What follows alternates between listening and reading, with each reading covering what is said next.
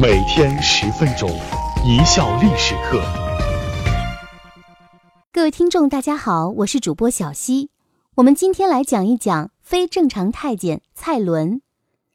前面讲过中国人清明节烧纸钱的典故，中间有一段提到蔡伦发明了纸张以后，他的弟弟也想分一杯羹，但是技术不过关，做出来纸的质量不行。于是呢，就开拓了一个堪称为蓝海的细分市场，给非正常人使用的纸张，也就是给死者烧的纸钱。其实呢，发明纸张的蔡伦也是一个非正常的太监。太监难道还分正常和非正常吗？那当然。首先，我们不要对太监这个职业有什么歧视。其实呢，大部分太监没有影视作品和小说里面说的那么坏。一般来说，出身都不太好。当太监的理由也很简单，要么是太穷，要么是犯事儿，不得已而为之。同时呢，太监行业竞争也很激烈，绝大多数太监都是碌碌而终老的，一辈子也没什么机会害人。为什么说蔡伦是一个非正常的太监呢？他又做出了哪些非正常的事呢？首先。他是因为一个非正常的原因而当上太监的。他当上太监的非正常理由是他长得比较帅。没搞错吧？长得帅就要去当太监？听节目的小帅哥们是不是觉得下身一阵凉风吹过呢？不用担心，新社会即使是需要太监，也不需要在身体上动刀的。蔡伦出生的那个旧社会是在东汉章帝时期。搞书法的人对这个汉章帝一定不陌生，这哥们儿是东汉最具文艺范儿的皇帝，一手草书那叫一个龙飞凤舞、纵横飘逸。反正我是看不懂的，但是书法家们懂。草书里面有一个书体叫章草，就是因他而得名的。这位文艺皇帝因为平时看惯了俊朗飘逸的草书，对身边工作人员就逐渐不满意了。一个个长得五大三粗，面目猥琐。要说呀，这艺术家什么都能干，就是不能当皇帝。这位章草皇帝就开始利用手中职权，在全国范围内搞了一次海选，海选帅哥进宫当太监。没听错吧？这么非正常的事情就被蔡伦碰上了。蔡伦老家是湖南的，湖南好像跟这类选秀活动挺有缘的。超级女声、快乐男声好像都是湖南电视台发起的，而在汉章帝发起的那次全国海选太监活动中，湖南小帅哥蔡伦就不幸当选了。哎，在某些特定时候，长得帅居然也是一种错误。我的爹呀，我的妈呀，都怪你们呀！干嘛把我生的这么帅？公元七十五年，十岁左右的小帅哥蔡伦离开了父母，被带到千里之外的洛阳，进了宫。开始了太监生涯，我们脑中不禁会想起费玉清的歌声：“我送你离开千里之外，你无声黑白。”除了进宫的理由有点非正常之外，蔡伦还是有史料记载以来中国华南地区第一位走进中央朝廷、进入皇宫为宦官的人。这是他的第二个非正常。非正常的小太监蔡伦最早在掖庭当差。很快的就混上一个小职务，小黄门。掖庭就是嫔妃们居住的地方，小黄门呢就是出出进进、传递诏令的通讯员。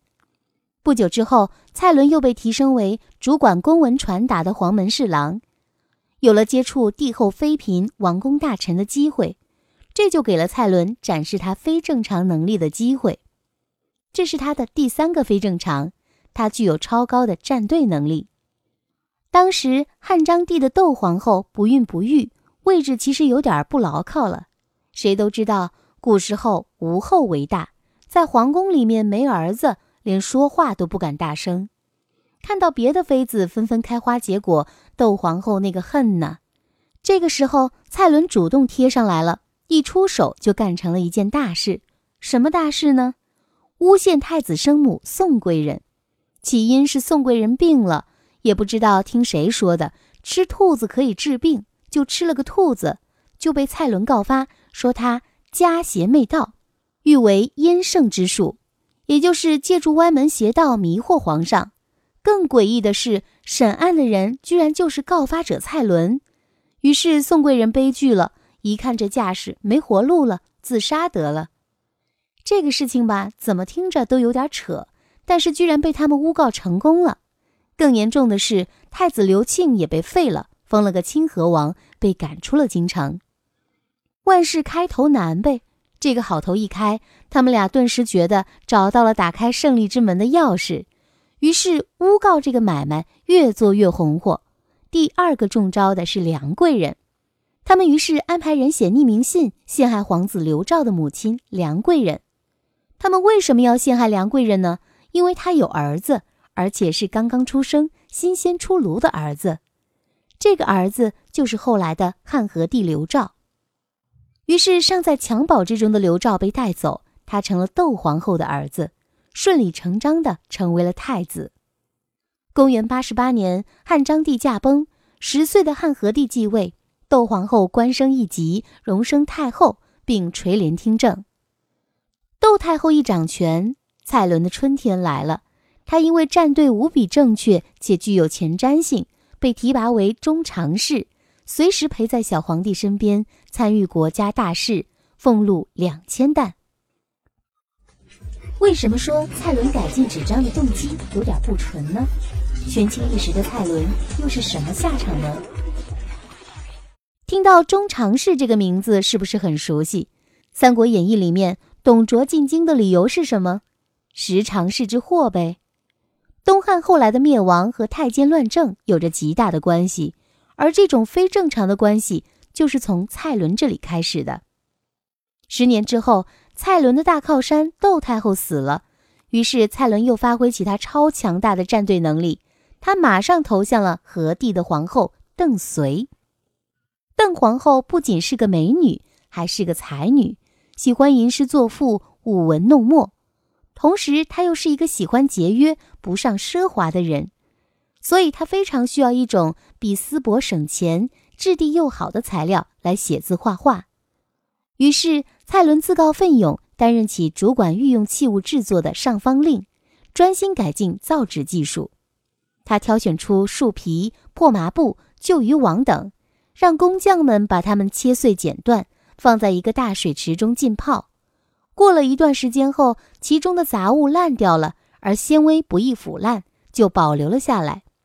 他再让工匠们把浸泡过的原料捞起，放入石臼中，不停搅拌，直到它们成为浆状物，然后再用竹篾把这黏糊糊的东西挑起来，糊在石板上，等干燥后揭下来，就变成了纸。蔡伦带着工匠们反复试验。功夫不负有心人，终于发明了轻薄柔韧、取材广泛、价格低廉的纸张。公元一百零五年，蔡伦向汉和帝献纸。蔡伦将造纸的方法写成奏折，连同纸张同时呈现给皇帝。皇帝大为赞赏，诏令朝廷内外推广使用，把文人墨客给兴奋的不行了。当代之重大发明啊！就在蔡伦成功发明造纸术这一年，汉和帝早逝，邓皇后也升级为邓太后了。蔡伦站队能力又一次得到了验证，她再度成为了皇太后红人。这次选领导当然是无比的正确，可惜呀，人算不如天算。两年后，邓太后唯一的儿子死了，问题就来了：一个国家不能只有皇太后没有皇帝呀。邓太后只得从皇族中挑选一个孩子放在皇帝宝座上，最终血缘最近的宗亲刘祜成功当选，他就是汉安帝。这个汉安帝不是别人，就是曾经被蔡伦陷害过的前太子清河王刘庆的儿子。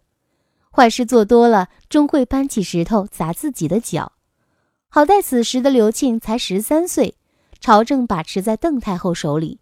小皇帝只是个摆设，蔡伦的好日子还可以苟延残喘下去。邓太后还给蔡伦封了爵，封他为龙亭侯，封地有三百户人口，步入了王公贵族的行列。后来他又当上了长乐太仆，这个职位可不简单，因为只有最受太后信任的人才能胜任。而在当时，太后高于皇帝，所以蔡伦实际上处于一人之下、万人之上的位置。出来混的，迟早是要还的。公元一百二十一年，邓太后一命呜呼，安帝亲政。第一件事就是追查当年宋贵人被诬告和太子被废事件。是福不是祸，是祸躲不过。见躲不过去了，蔡伦于是沐浴更衣，穿戴整齐，整理好衣服和帽子，喝毒药而死。公元一百二十一年，杰出科学家蔡伦在京都洛阳非正常死亡，结束了他非正常的一生。蔡伦因为一个非正常的理由变成了太监，又拥有非正常投机能力。从他开始，宦官拥有了非正常干预朝政的能力，改变了大汉朝廷的历史走向。他干过很多的坏事，而他又具有很强的科学能力。他制作出的纸张，其工艺原理沿用至今，让中国的文字诗歌得以更为方便的传播和继承，改变了人类社会发展的历程。他是一个很难用是非功过评说的人，姑且称之为非正常太监。好了，感谢大家的收听，我是主播小溪。本节目由一笑而过影音工作室出品。